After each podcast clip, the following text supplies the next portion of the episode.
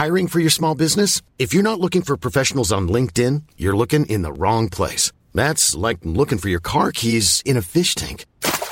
LinkedIn helps you hire professionals you can't find anywhere else, even those who aren't actively searching for a new job but might be open to the perfect role. In a given month, over 70% of LinkedIn users don't even visit other leading job sites. So start looking in the right place. With LinkedIn, you can hire professionals like a professional. Post your free job on linkedin.com/people today.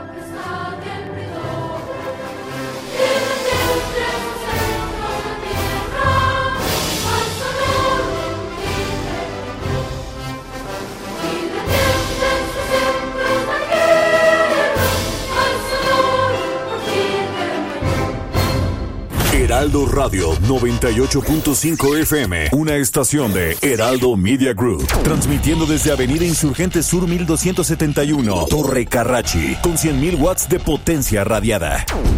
Porque el mundo actual no se entendería sin la economía y los negocios. Acompaña a Mario Maldonado, el columnista de negocios más joven y objetivo del periodismo financiero, en su programa Bitácora de Negocios.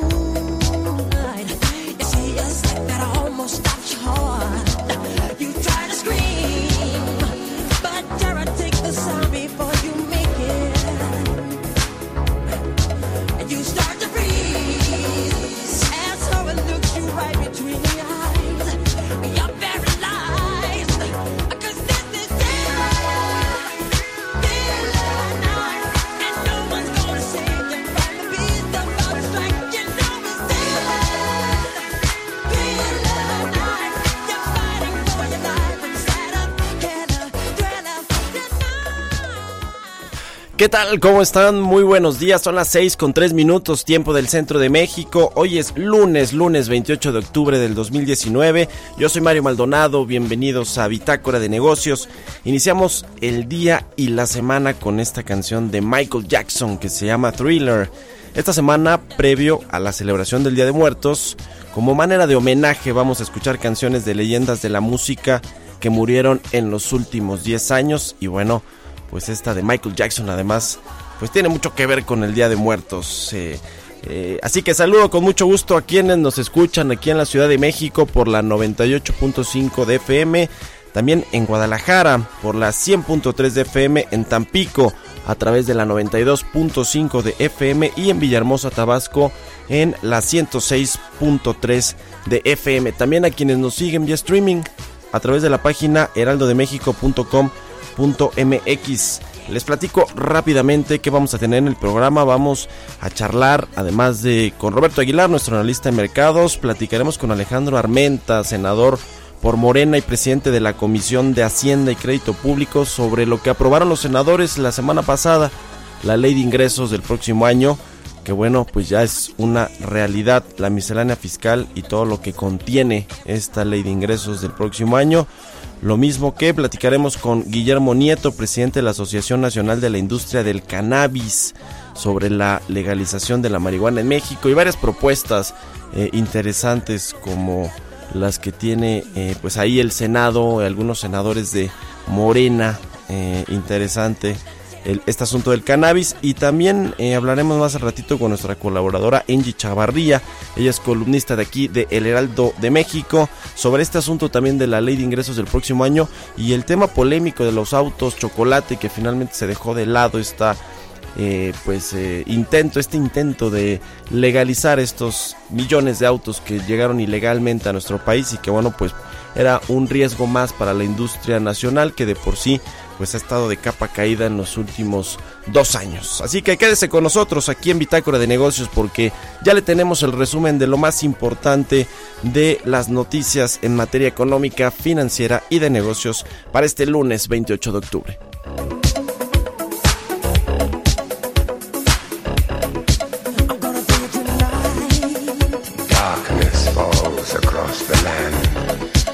Midnight hour is close at hand.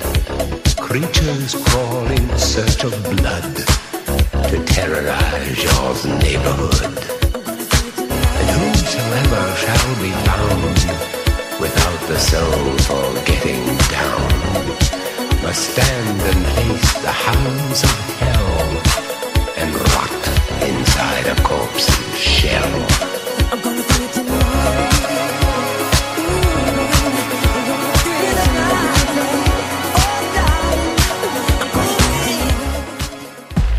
El resumen.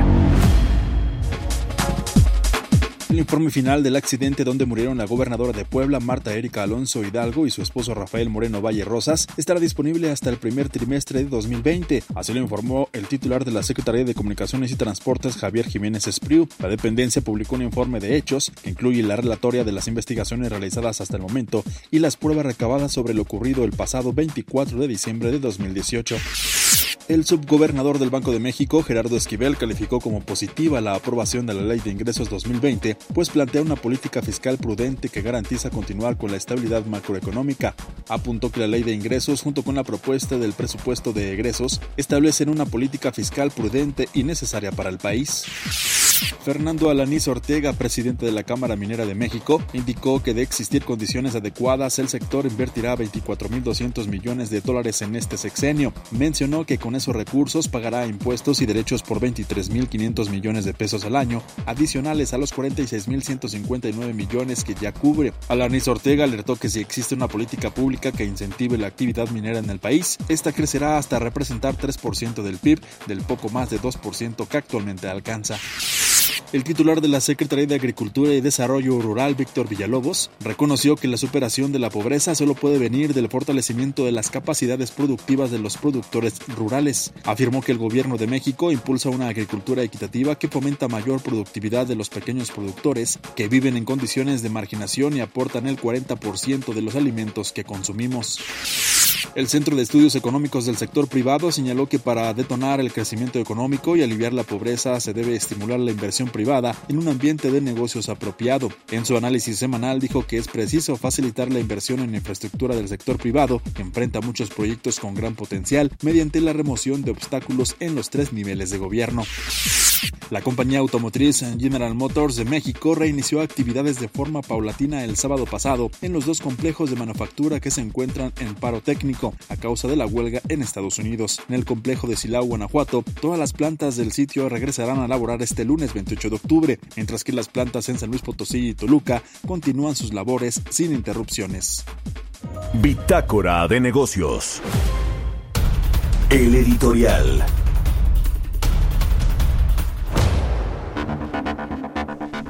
Y bueno, le decía que la semana pasada los senadores pues ya aprobaron finalmente la ley de ingresos de la Federación del próximo año. Son $6,107,000 millones de pesos Esto es alrededor de 11,000 millones más con respecto al presupuesto, a la ley de ingresos más bien del año pasado. Se mantienen supuestos económicos como este superávit primario de 0.7%. Se mantiene también la producción de petróleo cercana a los 1.9 millones de barriles diarios para el próximo año y un precio del barril de petróleo de $49. También se mantiene la expectativa de crecer un promedio de 2% el año que viene. Este es uno de los supuestos económicos pues más controvertidos, porque el próximo año se anticipa un entorno económico complicado para el mundo, no solo para México, y eso pues nos hace más vulnerables. La economía de Estados Unidos se está enfriando, se está desacelerando, lo mismo que muchas otras grandes economías, como es el caso de la alemana, y en Europa otras tantas, así que se pone el panorama más complicado. Pero hay un ingrediente adicional que la Secretaría de Hacienda tiene en el radar y que cree que es lo que va a hacer que México alcance efectivamente este crecimiento de 2%, y es ni más ni menos que la ratificación del T-MEC, del Tratado Comercial con Estados Unidos y Canadá, que está allá en el Congreso de Estados Unidos.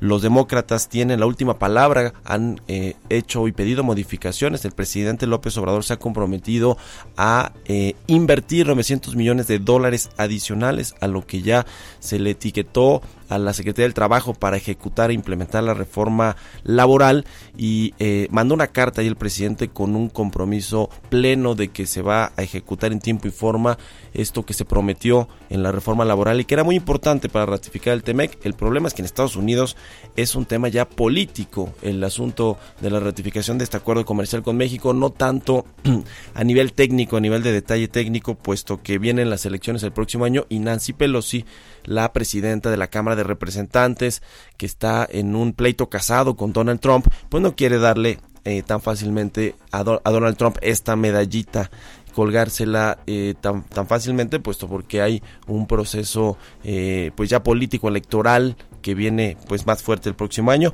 Pero Hacienda dice, si se ratifica antes de que termine el 2019 este T-MEC, hay muchas posibilidades de que las empresas, tanto extranjeras como nacionales, ahora sí abran la llave de la inversión y se genere un crecimiento económico mucho más acelerado del que teníamos este 2019, que bueno, pues usted ya sabe, vamos a cerrar el año con un crecimiento, si bien nos va, de 0.5%, uno de los peores crecimientos económicos que hemos tenido en los últimos años, al menos en la última década, después de este pues esta caída, esta fuerte caída que tuvimos en la crisis económica del 2009. Así que vamos a ver si este esperanzador T-MEC y esta ratificación finalmente cumplen las expectativas de Hacienda y nos hacen crecer más de lo que vamos a cerrar el 2019. Son las 6:12.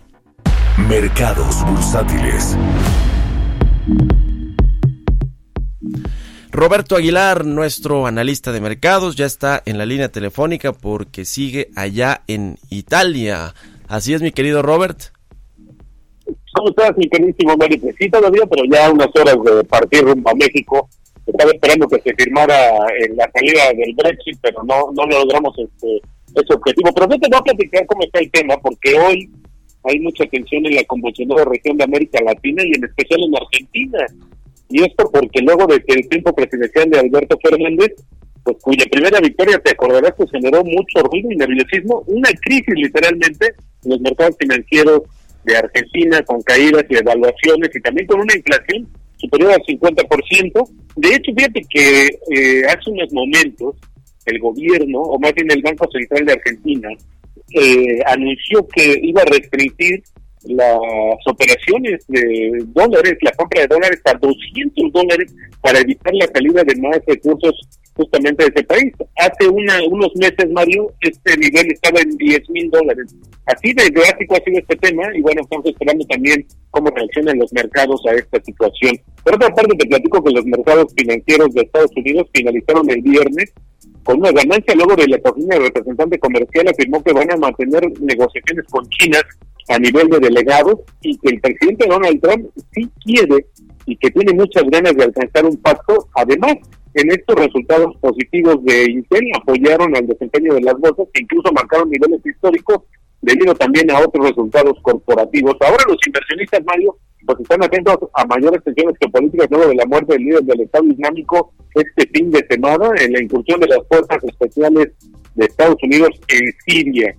El fortalecimiento del dólar por las expectativas comerciales y la caída de la libra esterlina pues provocó que la mayoría de las monedas emergentes bajaran. En el caso del peso, pues ese es un poco que aisló, Mario, por buenas expectativas, como comentabas en tu editorial, de la ratificación legislativa en Estados Unidos del T-MEC. De hecho, ahora el tipo de cambio está cotizando en 19.05 y esto es una buena señal porque, insisto, se aisló un poco de lo que estaba ocurriendo con el resto de las monedas emergentes. Los 27 países de la Unión Europea pues seguirán en el bloque tras la salida del Reino Unido. Desean acordar hoy un aplazamiento de la salida justamente hasta el 31 de enero, como estaba bien platicando. Sin embargo, todavía existen muchas dudas y situaciones internas para poder llegar a esta fecha. Y rápidamente te diría que es una semana muy activa para los indicadores económicos y financieros en México. A partir de hoy, la Bolsa Mexicana de Valores inicia operaciones más temprano por el cambio de horario, esto es hasta el 1 de noviembre. Son los días de 7:30 a 2 de la tarde. Hoy la balanza comercial de septiembre. El miércoles, la primera lectura del crecimiento de la economía en el tercer trimestre, donde no se espera mucho. Algunos anticipan el 0.0, Mario.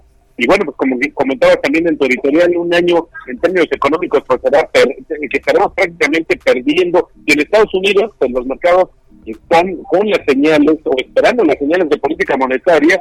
Se descuenta una baja de 1/4 de punto el miércoles. Y ese mismo día se anuncia más temprano cuánto creció la economía en la primera lectura en el tercer trimestre, que se espera una tasa anual de 1.5% por debajo del 2% previo. Así es como están los mercados iniciando esta jornada, Mario. Insisto, 19.05 nuestro tipo de cambio. Pues muchas gracias, Robert. Ya salió efectivamente la información del INEGI, la información oportuna de comercio exterior de septiembre de 2019, indica, dice el INEGI, un déficit comercial de $116 millones, saldo que compara con el de un déficit de $301 millones en septiembre del 2018. Y también esta semana, pues la Fed, ¿no? Con su anuncio de política monetaria. Si es esta semana, Robert, a ver, sácame de la duda. Exactamente, el miércoles sí, de política monetaria. Y ese día, como te decía, también se debe de conocer el Producto Interno Bruto, la primera lectura de las tres que hacen en Estados Unidos, donde se espera una ligera baja respecto al trimestre anterior, y lo que sí vamos a ver nosotros el jueves es cuánto creció la economía mexicana en el tercer trimestre, que también tenemos un dato preliminar, pero te digo, no se esperan datos o por lo menos cifras muy positivas. Se está esperando 0.0%, ya se volvió famoso, por lo menos en este primer año de la administración actual. Estar en el límite de si estamos o no en recesión técnica, pues qué cosa, ¿no? Es algo que con todos los gobiernos neoliberales pasados pues no veíamos, pero bueno, pues vamos a estar atentos a los indicadores, Robert, y pues ya nos vemos por acá aquí en el transcurso de la semana. Un abrazo, aquí Robert. Estamos ya de regreso. Italia. Un abrazo, Mario, muy buenos días. Buenos días. Entrevista.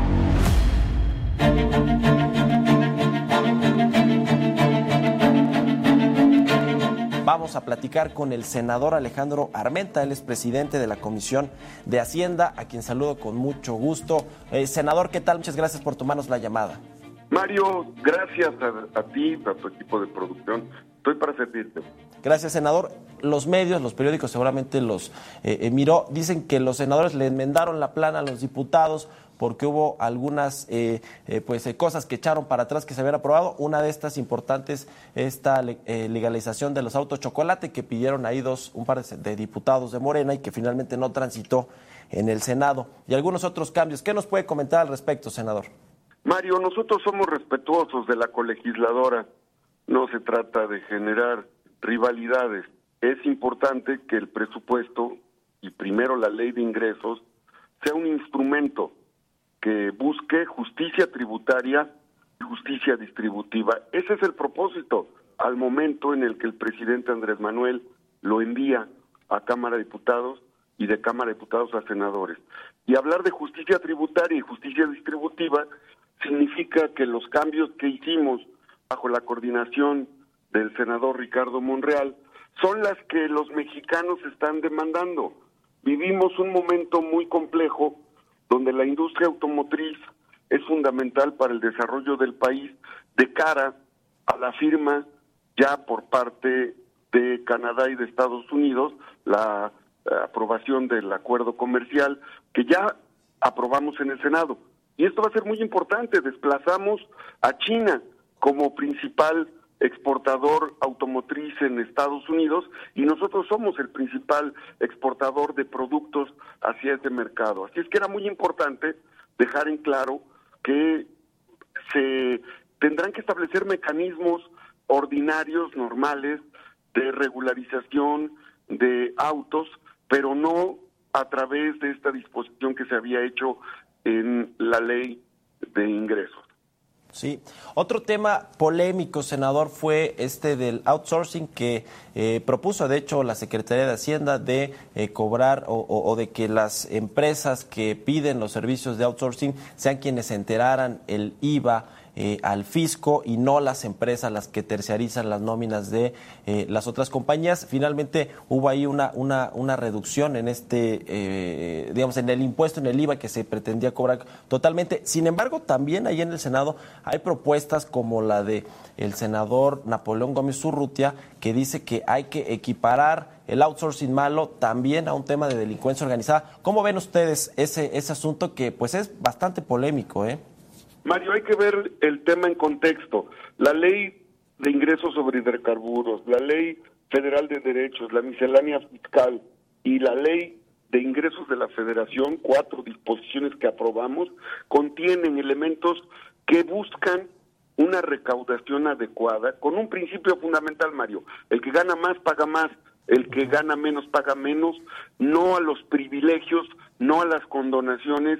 Y sí, esta ley que aprobamos busca enviarle un mensaje a los ciudadanos en este sentido y a los empresarios en este sentido, porque observa cómo eliminamos el concepto de responsabilidad solidaria que comentaban los empresarios, cómo establecimos un mecanismo de mayor flexibilidad, por ejemplo, para las plataformas, las empresas plataformas digitales, sí, y cómo logramos apoyar y fortalecer a la industria turística al eliminar estos aspectos que le estaban generando mayores cargas, sobre todo por el tema de los derechos no residentes y de servicios migratorios. Uh-huh. Con los ajustes que hicieron ahí en el Congreso, particularmente en la Cámara de Senadores, se están obteniendo recursos adicionales de un poquito más de 6,000 millones de pesos que, pues para ser honestos, senador, pues no suena mucho dinero si tomamos en cuenta que el presupuesto federal del próximo año es de cerca de 6 billones de pesos. Y yo recuerdo también al diputado Ramírez Cuellar, el presidente de la Comisión de Presupuesto, decir que hacían falta ingresos cercanos a los 150,000 millones de pesos. ¿Qué pasó ahí con eso o cuáles son las perspectivas que tienen ustedes ya una vez hechos los ajustes a la ley de ingresos de la Federación del próximo año? Siempre hay un trabajo coordinado. Las leyes que se aprueban en Cámara de Diputados o en Cámara de Senadores siempre tienen que cruzarse con las instancias ejecutoras. Cuando una ley se va a aprobar, se tiene que revisar el impacto económico que va a tener o el impacto presupuestal. Todos estos elementos se fueron analizando con Hacienda, con la Subsecretaría de Ingresos. Y hemos venido trabajando de la mano con ellos porque, bueno, ya aprobamos la ley de extinción de dominio, ya aprobamos disposiciones como las modificaciones a la ley contra la delincuencia organizada, en fin. Y esto que me comentas entonces significa que el 6.1 billón de pesos, que es la expectativa que Hacienda define como objetivo presupuestal para el 2020, se va a cumplir. Este año se ejerce un presupuesto estimado de 5.8 billones. Sí. Entonces, se están dando crecimientos en el presupuesto que tienen un propósito: no mayor endeudamiento al superávit primario, no el planteamiento de nuevos impuestos, no al incremento de nuevos impuestos, sí a la actualización inflacionaria con respecto a las tarifas que hay respecto, por ejemplo, a la gasolina, a los díseles y a otros tipos de combustibles, pero el presidente está cumpliendo con el compromiso que hizo con los mexicanos, y lo que se está haciendo ahora en México, en el gobierno, es una estrategia robusta contra la corrupción, contra la evasión fiscal, contra el saqueo y evitar los privilegios que había en el gobierno, y una gran estrategia de austeridad que está dando frutos. Por eso, la Secretaría de Hacienda puede establecer estos márgenes. Falta otro tema muy importante, el tema de los derechos de uso y goce de aprovechamiento de aguas nacionales en los sectores agrícolas. Sí. No podíamos darle el tiro de gracia, como así lo comentaron los productores, que se pretendía dar el tiro de gracia al sector agropecuario, incrementando el precio en este impuesto, o más bien este derecho a la producción a la extracción de agua. Lograr la soberanía alimentaria necesitamos apoyar a los productores, y no íbamos a afectarles con el líquido vital. Si no hay agua, no hay producción. Esta fue una respuesta extraordinaria. Por eso comentarla, Mario. Escucharon, las voces de los agricultores de este sector primario, que es muy importante para la economía, y por eso dicen los empresarios, lo dice el Consejo Coordinador Empresarial, que en 90% al menos de sus solicitudes, pues encontraron eco ahí en el Congreso. Le agradezco mucho, senador Alejandro Armenta, que nos haya tomado. En redes sociales, Mario, en Alejandro Armenta, en el Face, en el Twitter y en Instagram, en @ArmentaConmigo, porque ahí vamos a estar subiendo toda la información para consulta de ustedes. Estoy para servirte, Mario, a tu audiencia. Ahí está. Gracias, senador. Vamos a un corte comercial, regresamos. Continuamos en un momento con la información más relevante del mundo financiero en Bitácora de Negocios con Mario Maldonado. Regresamos. Heraldo Radio. Utiliza la voz para encontrar la mejor ruta a tu lugar favorito con Sync 3 más Waze. Ford Figo 2019, creado para impulsar conectividad. Estrénalo a 18 meses sin intereses, bono de hasta $10,000 pesos y apertura de crédito sin costo. Vigencia del 1 al 31 de octubre de 2019. Consulta términos y condiciones en Ford.mx. Ford llega más lejos. Visítanos en Ford Zaragoza, Calzada Ignacio Zaragoza 862, Colonia Pantitlán. Teléfono 5540008400, www.FordAndradezaragoza.mx. Las mejores marcas, encuéntralas en Grupo Andrade.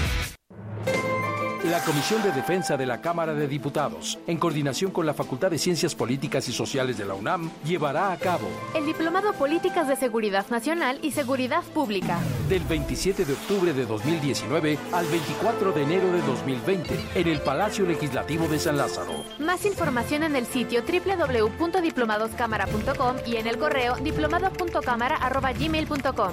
Cámara de Diputados. Legislatura de la Paridad de Género. La meta se cumplió. El 11º encuentro universitario con el Poder Judicial de la Federación reunió a estudiantes de todo el país. Me encantó. Muy impresionante. Saliendo me va a dejar una muy buena experiencia y una muy buena enseñanza. Pues muy satisfecha. Es una gran oportunidad que tenemos nosotros como estudiantes para acercarnos al Poder Judicial. Esto es un excelente legado. Es magnífico. Ha sido excelente, muy cultural. Gracias a ti fue un éxito. Nos vemos el próximo año. Suprema Corte, el poder de la justicia.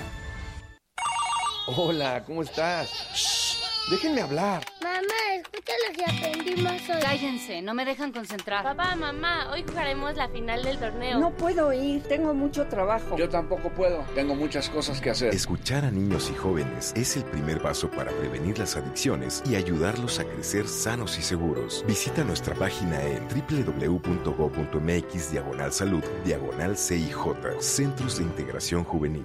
Gobierno de México. Heraldo Radio 98.5 FM. Es normal reírte de la nada.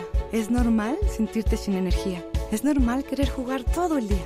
Es normal sentirte triste sin razón. Es normal enojarte con tus amigos o con tus papás. Pero también es normal sentirte feliz. Jugar con quien tú prefieras y a lo que a ti te gusta. Disfrutar de videojuegos, pero también de tu imaginación. Es normal ser tú, único. Así que escúchate. Siente quién eres y disfrútalo. No necesitas nada más. Nada. Juntos por la paz. Hola, ¿cómo estás? Shh, ¡Déjenme hablar! Mamá, escucha lo que aprendimos hoy. Cállense, no me dejan concentrar. Papá, mamá, hoy jugaremos la final del torneo. No puedo ir, tengo mucho trabajo. Yo tampoco puedo, tengo muchas cosas que hacer. Escuchar a niños y jóvenes es el primer paso para prevenir las adicciones y ayudarlos a crecer sanos y seguros. Visita nuestra página en www.gov.mx/salud/CIJ, Centros de Integración Juvenil. Gobierno de México. Heraldo, la H que se lee, se comparte y se escucha, ahora también se ve en Sky. Sintoniza Heraldo TV en el 161 de Sky, un canal más de Heraldo Media Group. Escucha la H, Heraldo Radio.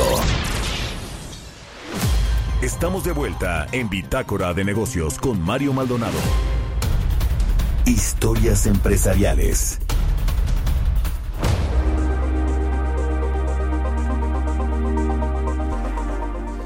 Bien, la compañía tecnológica Stripe ya llegó a México con la intención de facilitar los sistemas de cobro.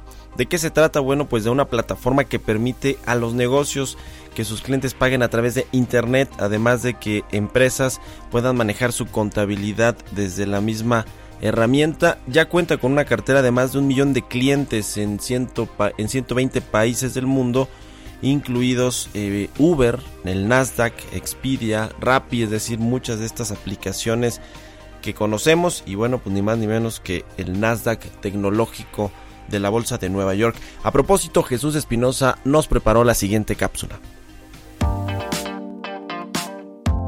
Stripe es una compañía de tecnología que construye infraestructura económica para Internet. Empresas de todos los tamaños, desde nuevas empresas hasta empresas públicas, utilizan su software para aceptar pagos y administrar sus negocios en línea. Después de la reciente apertura de su oficina en la Ciudad de México, Stripe ahora está totalmente disponible en México, el primer país que lanzan en América Latina. Habla Eduardo Serrano, líder de producto y operación de Stripe en América Latina.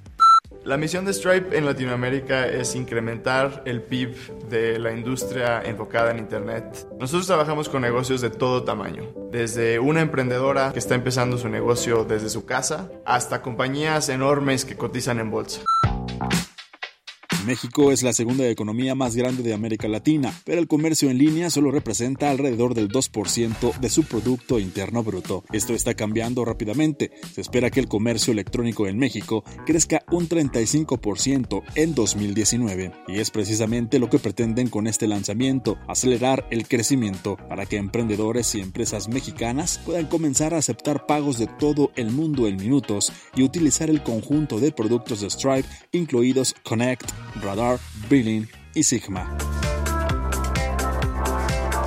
Stripe ahora acepta pagos a través de las tiendas OXXO, lo que permite a clientes pagar por sus compras en línea en efectivo alrededor del país. Las transacciones se pueden procesar en más de 135 monedas, lo que facilita la venta y exportación a clientes de todo el mundo.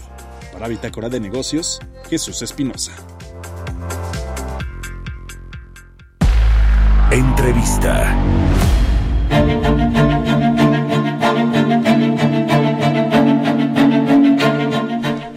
Y bueno, como les comentamos al inicio del programa, vamos a conversar con Guillermo Nieto. Él es presidente de la Asociación Nacional de la Industria del Cannabis, a quien ya tenemos en la línea telefónica y me da gusto saludar. ¿Cómo estás, Guillermo? Muy buenos días.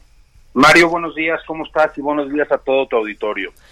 Muy bien, Guillermo, platícanos, a ver, para los que no están o estamos bien enterados de el estatus en el que está actualmente el asunto de la marihuana. Hemos visto ahí algunas propuestas, incluso un tanto polémicas, como la de Mario Delgado, el senador que propone crear hasta una empresa de gobierno para poder controlar o distribuir de mejor forma el tema del cannabis, la marihuana. Pero también pues hay muchas otras temas alrededor de esto, ¿no? ¿En qué estatus estamos en el términos legales, en términos de consumo, conforme a lo que tenemos en México con respecto al mundo? En fin, danos un panorama general, por favor, Guillermo. Mira, Mario, hoy en México se encuentran más de 10 iniciativas que buscan la regulación de esta planta. Pero para resumírtelo en qué vamos exactamente, me gustaría leerte un tuit del senador Ricardo Monreal, que publicó el sábado a las 2:56 de la tarde.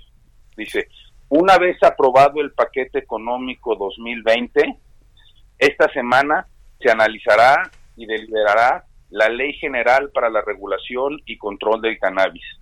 Esperamos que mediante consenso sea aprobada en los próximos días. Lo haremos sin estridencia, aplicando el buen juicio y la razón. Sí. Yo creo que más claro no puede estar, mi querido Mario. Estamos esperando, todos los que creemos en una nueva economía verde, a que en esta semana empiece a salir adelante lo que va a empezar a crear miles de empleos y sacará a muchísima gente de la pobreza del país. Uh-huh. Pero para que todo esto pueda pasar, mi querido Mario, es bien importante que tengamos en cuenta tres cosas.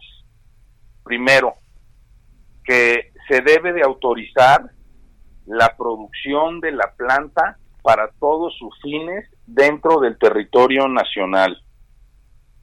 Tenemos que tomar en cuenta que esta planta es un producto agrícola y que si no aprovechamos nuestra geografía para volvernos competitivos contra el resto del mundo, no vamos a poder ayudar a la gente que más lo necesita, que son todos esos campesinos que han estado cerca o alrededor de esta planta durante muchísimos años y que no podemos dejar fuera dentro de esta nueva economía verde. Uh-huh. Sí, o sea, nos dices, hay una agenda y clara en el Poder Legislativo y obviamente en todos los interesados alrededor de este asunto de que se regularice el uso del cannabis. Claramente sí hay una agenda, como ya nos leíste el tuit del senador Ricardo Monreal, pues sí va a comenzar ya a debatirse esta nueva ley para el control de la marihuana en nuestro país. Sin embargo, como te decía al inicio, pues ha habido propuestas interesantes o quizá un tanto polémicas como esta de Mario Delgado de crear una empresa estatal que compre, venda y distribuya la marihuana. Y bueno, dice Mario Delgado que es una iniciativa a título personal, que no está, digamos, tan consensuada. Ustedes ahí en la Cámara, en la Asociación más bien Nacional de la Industria del Cannabis, ¿qué opinan de esto? A nosotros nos gustan todas las iniciativas que vienen por parte del gobierno. Si nosotros estudiamos lo que ha pasado alrededor del mundo con la legalización de la planta, al principio siempre se sobreregula esta planta. Es normal esto en todas partes del mundo. Y con el tiempo se va desregulando para su mejor uso. Pero no es para espantarnos que quiera haber un sobrecontrol del gobierno, ya que en las primeras etapas siempre es necesario, mi querido Mario, porque vamos a acabar con mucha de la piratería que hay allá afuera, que está haciéndole mucho daño a esta industria. Uh-huh. ¿Cómo crees tú que van a acabar las negociaciones ahí en el Poder Legislativo? ¿Y cuándo? ¿Cuáles son los tiempos en los que ustedes prevén que ya haya una nueva ley de control de este producto de la marihuana? ¿Y cómo crees que va a quedar? O sea, tú que has estado muy metido, Guillermo, en todo este tema, que estás pues al frente de la Asociación Nacional, que ya hay pues varias empresas dedicadas a este tema o muchas otras que quisieran entrar a este negocio una vez que se formalice o legalice.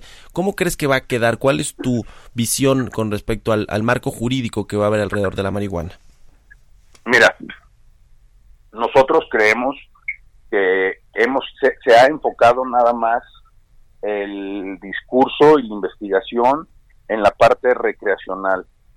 Pero para nosotros en la Asociación Nacional de la Industria del Cannabis, la parte que menos nos importa es la parte recreacional. Nosotros creemos y sentimos, y por las experiencias en otros países nos hemos dado cuenta que hay muchas otras oportunidades dentro de la planta. Y hay dos que a nosotros nos llaman más la atención y que es donde creemos que debe de haber una legislación más buscando convertirnos en punta de lanza, y eso es en la parte medicinal y en la parte industrial. ¿Y por qué en estas? Mira, te quiero poner a ti y a tu auditorio en una imagen. ¿Cuáles son nuestros tres rubros? Si nosotros pusiéramos en una balanza la parte lúdica, la parte medicinal y la parte industrial, te podría decir que hoy en México hay 7.2 millones de mexicanos que consumen marihuana lúdicamente. Y al mismo tiempo hay 40 millones de mexicanos que todos los días toman una pastilla o se ponen una pomada para los dolores crónicos, hablando de lo medicinal. Y hoy por mexicano consumimos aproximadamente 200 botellas de PET que matan el medio ambiente. Con esta planta, Mario, podemos producir fibras y podemos producir plásticos biodegradables en 80 días. Uh-huh. Ya vino Greta Thunberg a la ONU y ya nos dijo que en 8 años no vamos a poder salir consecutivamente a la calle. Sí. Y eso ya nos debe de espantar a los capitalinos, porque ya lo vivimos a principio de año. Ya tuvimos 2 o 3 días de contingencia ambiental que no nos dejó salir a la calle. Uh-huh. Y esta planta no solo nos puede ayudar a limpiar los mares y ríos y la tierra del plástico, nos puede ayudar a transformar el dióxido de carbono. Uh-huh. Esta planta, por su densidad y por su manera en la que se siembra, es la planta que más dióxido de carbono transforma en el medio ambiente. Sí, oye, entonces, Guillermo, vale. Tenemos 15 segunditos para terminar la entrevista. Quiero preguntarte sobre el negocio en México. ¿Cuál es el potencial de negocios de esta industria una vez legalizada y cuántas empresas ya participan de este negocio? Mira, ahorita no puede participar ninguna empresa de este negocio porque todavía la planta es ilegal. Uh-huh. El mercado se espera a que pueda llegar a los $5,000 millones al año. Nuestro principal producto de exportación es el aguacate y vendemos $2,000 millones. Lo que sí me gustaría dejar antes de cerrar es a todos los legisladores que nos están escuchando, que pongamos mucha atención en la importación del producto. Si nosotros dejamos importar producto libremente al país, uh-huh, vamos a matar una industria. Tenemos que pensar un poco como pensaron los norteamericanos con el tomate y ponernos cuotas compensatorias para cuando ingrese al país producto de China que venga más barato, que venga con menor calidad, uh-huh, no empiece a matar a la nueva economía que estamos creando con los agricultores más pobres. Ya. Bueno, pues vamos a estar pendientes al seguimiento que se le dé ahí en el Congreso, en la Cámara de Diputados y de Senadores, y aquí lo estaremos platicando. Te agradezco mucho, Guillermo Nieto, presidente de la Asociación Nacional de la Industria del Cannabis, que nos hayas tomado la llamada. Muy buenos días. A ustedes, buenos días. Pues ahí está el tema, 6:42. Portales internacionales.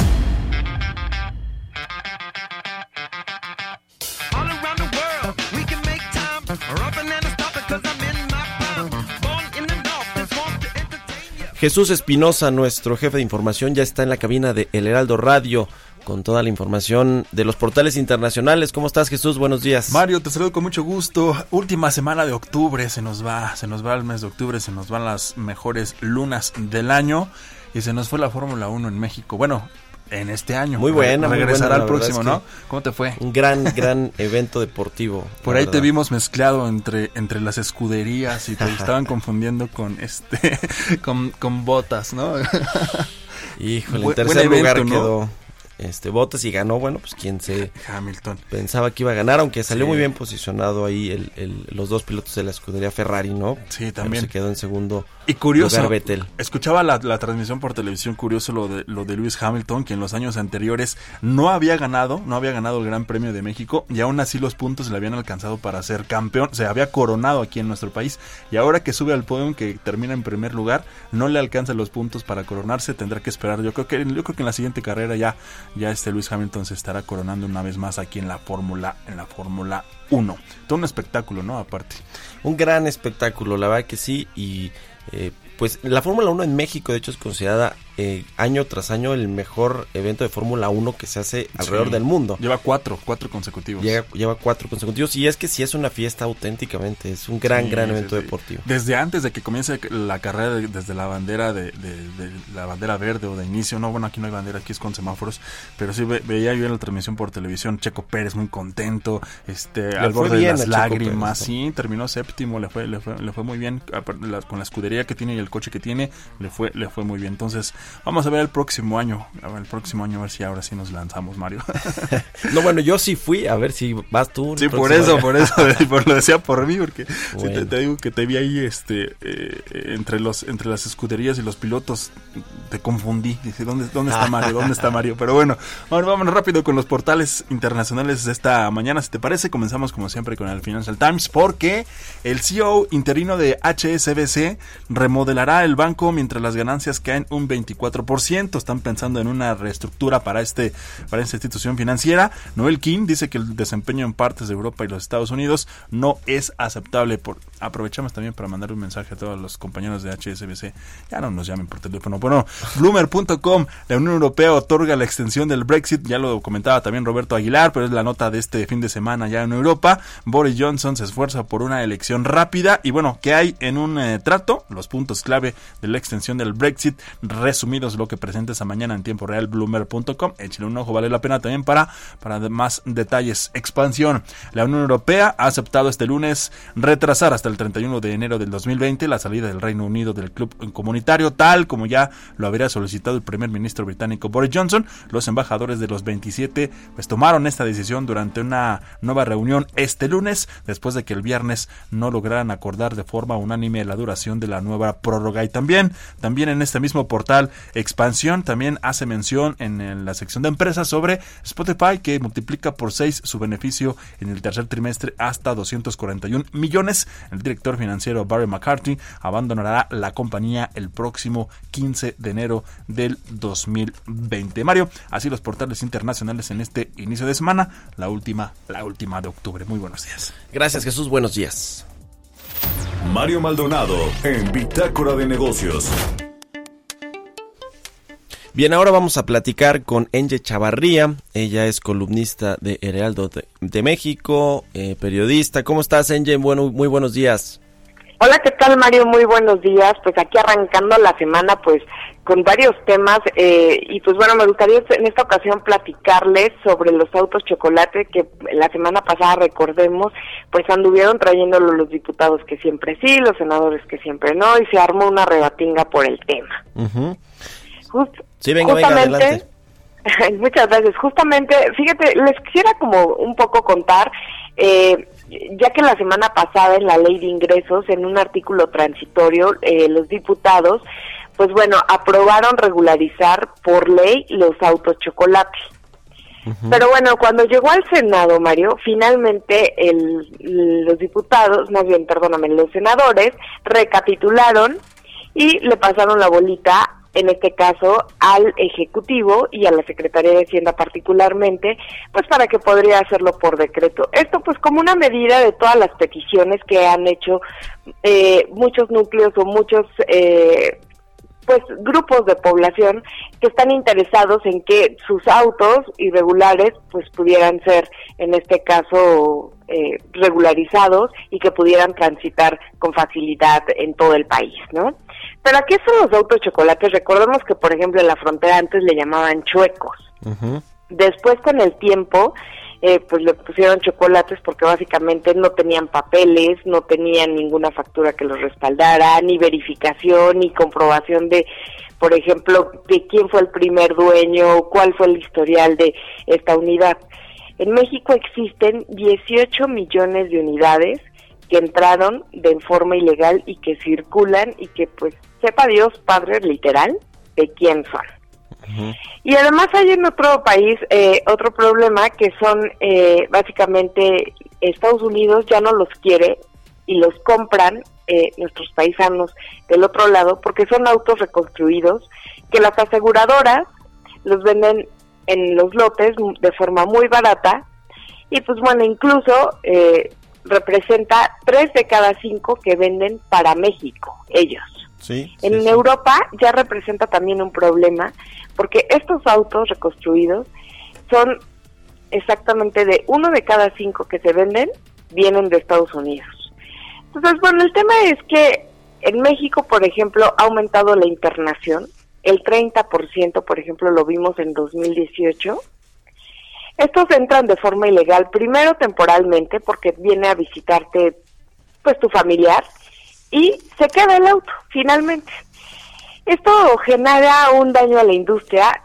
Nos estaba comentando la Asociación Mexicana de la Industria Automotriz que de haber sido aprobado y que de haberse visto tentados los senadores, en este caso por los diputados, hubiera generado un impacto en la industria automotriz del 30%. Uh-huh. Y pues bueno, con esto más bien también un hoyo más del que ya tenemos de los 28 meses que no hemos podido levantarnos por las bajas ventas que hay de autos en Estados Unidos y en México. Pues tan solo esperamos vender este año 1.3 millones de unidades, y de ser aprobado o en algún momento aprobar un decreto, 900,000 unidades estaríamos vendiendo. Pues sí es un golpe. El gobierno estaría dejando de recaudar 55,000 millones de pesos por la compra, que es básicamente lo que te compra a través del IVA, uh-huh. 12,000 millones de pesos que recauda por el impuesto sobre autos nuevos.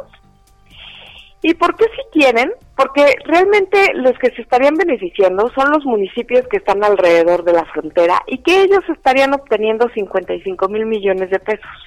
Pero si hacemos la cuenta y la diferencia, pues vemos que realmente obtenemos más por los autos que se producen en el país que por la internación de estas unidades. Además, sería también otro golpe certero a la industria automotriz, porque tenemos que genera 1 millones de empleos, toda la industria, tan solo 900,000 personas están para el armado de vehículos. Sí. De acuerdo a los datos del INEGI, deja el 3% o aporta el 3% del Producto Interno Bruto. Hay más de 20 complejos productivos en 2 entidades. 24 estados del país tienen presencia de empresas proveedoras de autopartes, y es el principal receptor de la inversión extranjera directa. Uh-huh. Yo creo que lo que la tarea y lo que se les olvidó también es promover los incentivos fiscales, mejorar los esquemas de financiamiento y facilitar la renovación vehicular, pues para que la gente no se vea tentada en comprar este tipo de vehículos, que sabemos que ni siquiera algunos tienen documentos que te puedan avalar cuál es el origen uh-huh. de esta unidad. No, y además ya hay ciertos esquemas para que se regularicen estos autos, digamos, sin necesidad de cambiar este transitorio del 15º de la Ley de Ingresos, que era el que proponían los diputados de Morena, sino ya hay esquemas para que quienes quieran regularizar su coche conforme a la ley, pues lo puedan hacer, ¿no? Y no tener que aprobar estas pues leyes que sí son muy polémicas, y que sonaba este tema de la legalización de los autos chocolate, pues como el tiro de gracia para la industria automotriz, o al menos para lo que es una industria pues boyante, que recibe mucha inversión, como ya nos has dicho, NJ, que genera muchos empleos y que es pues parte fundamental de la industria manufacturera aquí en nuestro país. Ahora, por otro lado, y quiero tu comentario, Angie, a mí me da la impresión de que así como esta propuesta que se dio ahí en la Cámara de Diputados, y hay otras que han propuesto, por ejemplo, senadores, me acuerdo la de Ricardo Monreal, el tema de las comisiones bancarias, yo creo que está un poco ahí como, a ver, pongan esto sobre la mesa, prendan las alertas, y luego llegamos nosotros los de Morena a salvar el asunto y decir no, eso va para atrás porque cómo se les ocurre, pero mientras tanto ya pusieron ahí en tensión y comiendo de la mano a muchas industrias como la automotriz. A lo mejor es muy especulativo mi comentario, pero creo que tiene algo de sentido esto, AJ. ¿Tú cómo la ves? Yo creo que tiene mucho sentido lo que nos comentas, Mario, porque justamente ellos lo que quieren poner es el dedo en la llaga de un tema que no hemos podido resolver, como es mejorar la producción de los bienes, en este caso, que la economía nos vaya mejor para que efectivamente tengamos menos comisiones bancarias. Uh-huh. En este caso también tengamos pues mejores esquemas fiscales y e incluso de financiamiento para la compra de autos. Pero bueno, pones el dedo en una industria que le va bastante bien, la quieres hacer tambalear, pero lo que no han visto ellos, el daño que puede generar para las personas de a pie que tienen un empleo, por ejemplo, en esta industria, que son 1.1 millones de empleos, lo que les mencionaba hace ratito, sí. Y, por ejemplo, también en la gente que trabaja para los bancos, que es desde una persona que nos puede ayudar en la limpieza hasta aquel ingeniero que mueve los cables para lograr que tu depósito salga de un punto A a un punto B, ¿no? Sí. O un cajero tan simple. Sí. Yo creo que... ellos todavía, algunos diputados y senadores, me da la impresión que no han entendido cómo se maneja el mercado, uh-huh. Cuáles son las industrias preponderantes para México, en este caso la automotriz. El sistema financiero en México es de los más estables en el mundo, uh-huh. Y pues bueno, yo creo que sí hace falta hacer ajustes, pero no podemos hacerlos a la ligera. Sí, no tan radicales. Se nos acabó ya el tiempo, mi querida Angie Chavarría, pero te agradezco mucho tu colaboración. Ahora, a partir de los lunes, vamos a escuchar aquí a Angie Chavarría, columnista de El Heraldo de México. Muchas gracias, Angie, muy buenos días. Muy buenos días. Bueno, con esto llegamos al final de Bitácora de Negocios. Les recomiendo nada más la entrevista que trae hoy el Heraldo de México en su portada con Margarita Ríos Farjat, la jefa del SAT. Interesante ahí lo que dice sobre el terrorismo fiscal. Así que bueno, llegamos al final de Bitácora de Negocios. Quédese aquí en los micrófonos ahora con Sergio Sarmiento y Guadalupe Juárez, y nosotros nos escuchamos mañana en punto de las 6 de la mañana. Muy buenos días.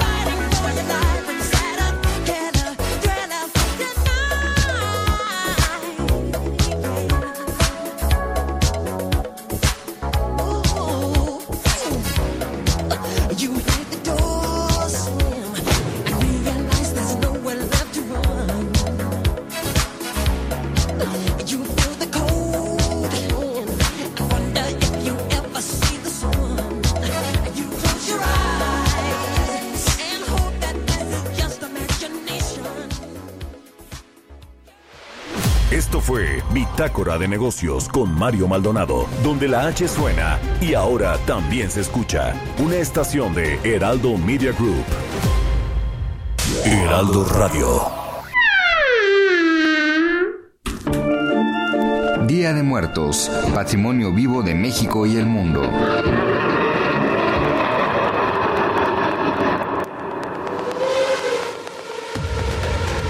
Niki Lauda, leyenda del mundo motor. Piloto austriaco, campeón mundial de Fórmula 1 en 1975, 1977 y 1984, subcampeón en 1976 y cuarto en 1974 y 1978. A lo largo de tu carrera, en la máxima categoría, fuiste piloto para escuderías como Ferrari y McLaren, acumulando 25 victorias y 54 podios en un total de 177 carreras. Siempre recordaremos aquel grave accidente en el Gran Premio de Alemania que te produjo graves quemaduras que dejaron marcas de por vida. Ma Niki Lauda è un robot con l'anima. Si può notare che l'incidente del Nürburgring probabilmente è stato causato da un suo errore. Retirado temporalmente de las carreras, regresaste a la Fórmula 1 para retirarte definitivamente en 1985. Asesor y accionista del Mercedes de Fórmula 1 hasta poco antes de tu muerte. Siempre, siempre te recordaremos, campeón. porque los muertos se van cuando el olvido los sepulta. Heraldo Media Group. Jesús Martín Mendoza.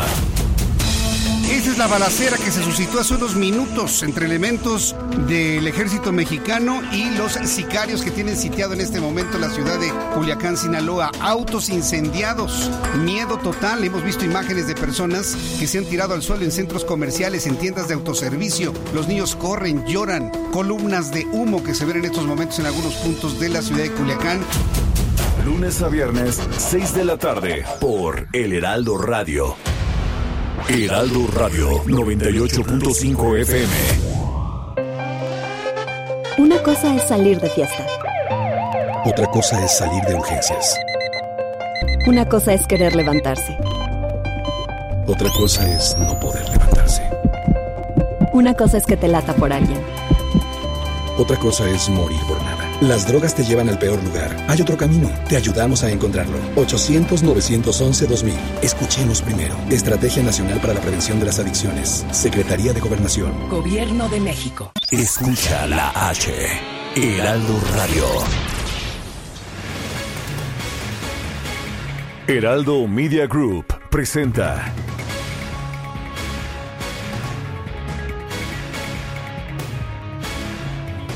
Sergio y Lupita en Heraldo Radio.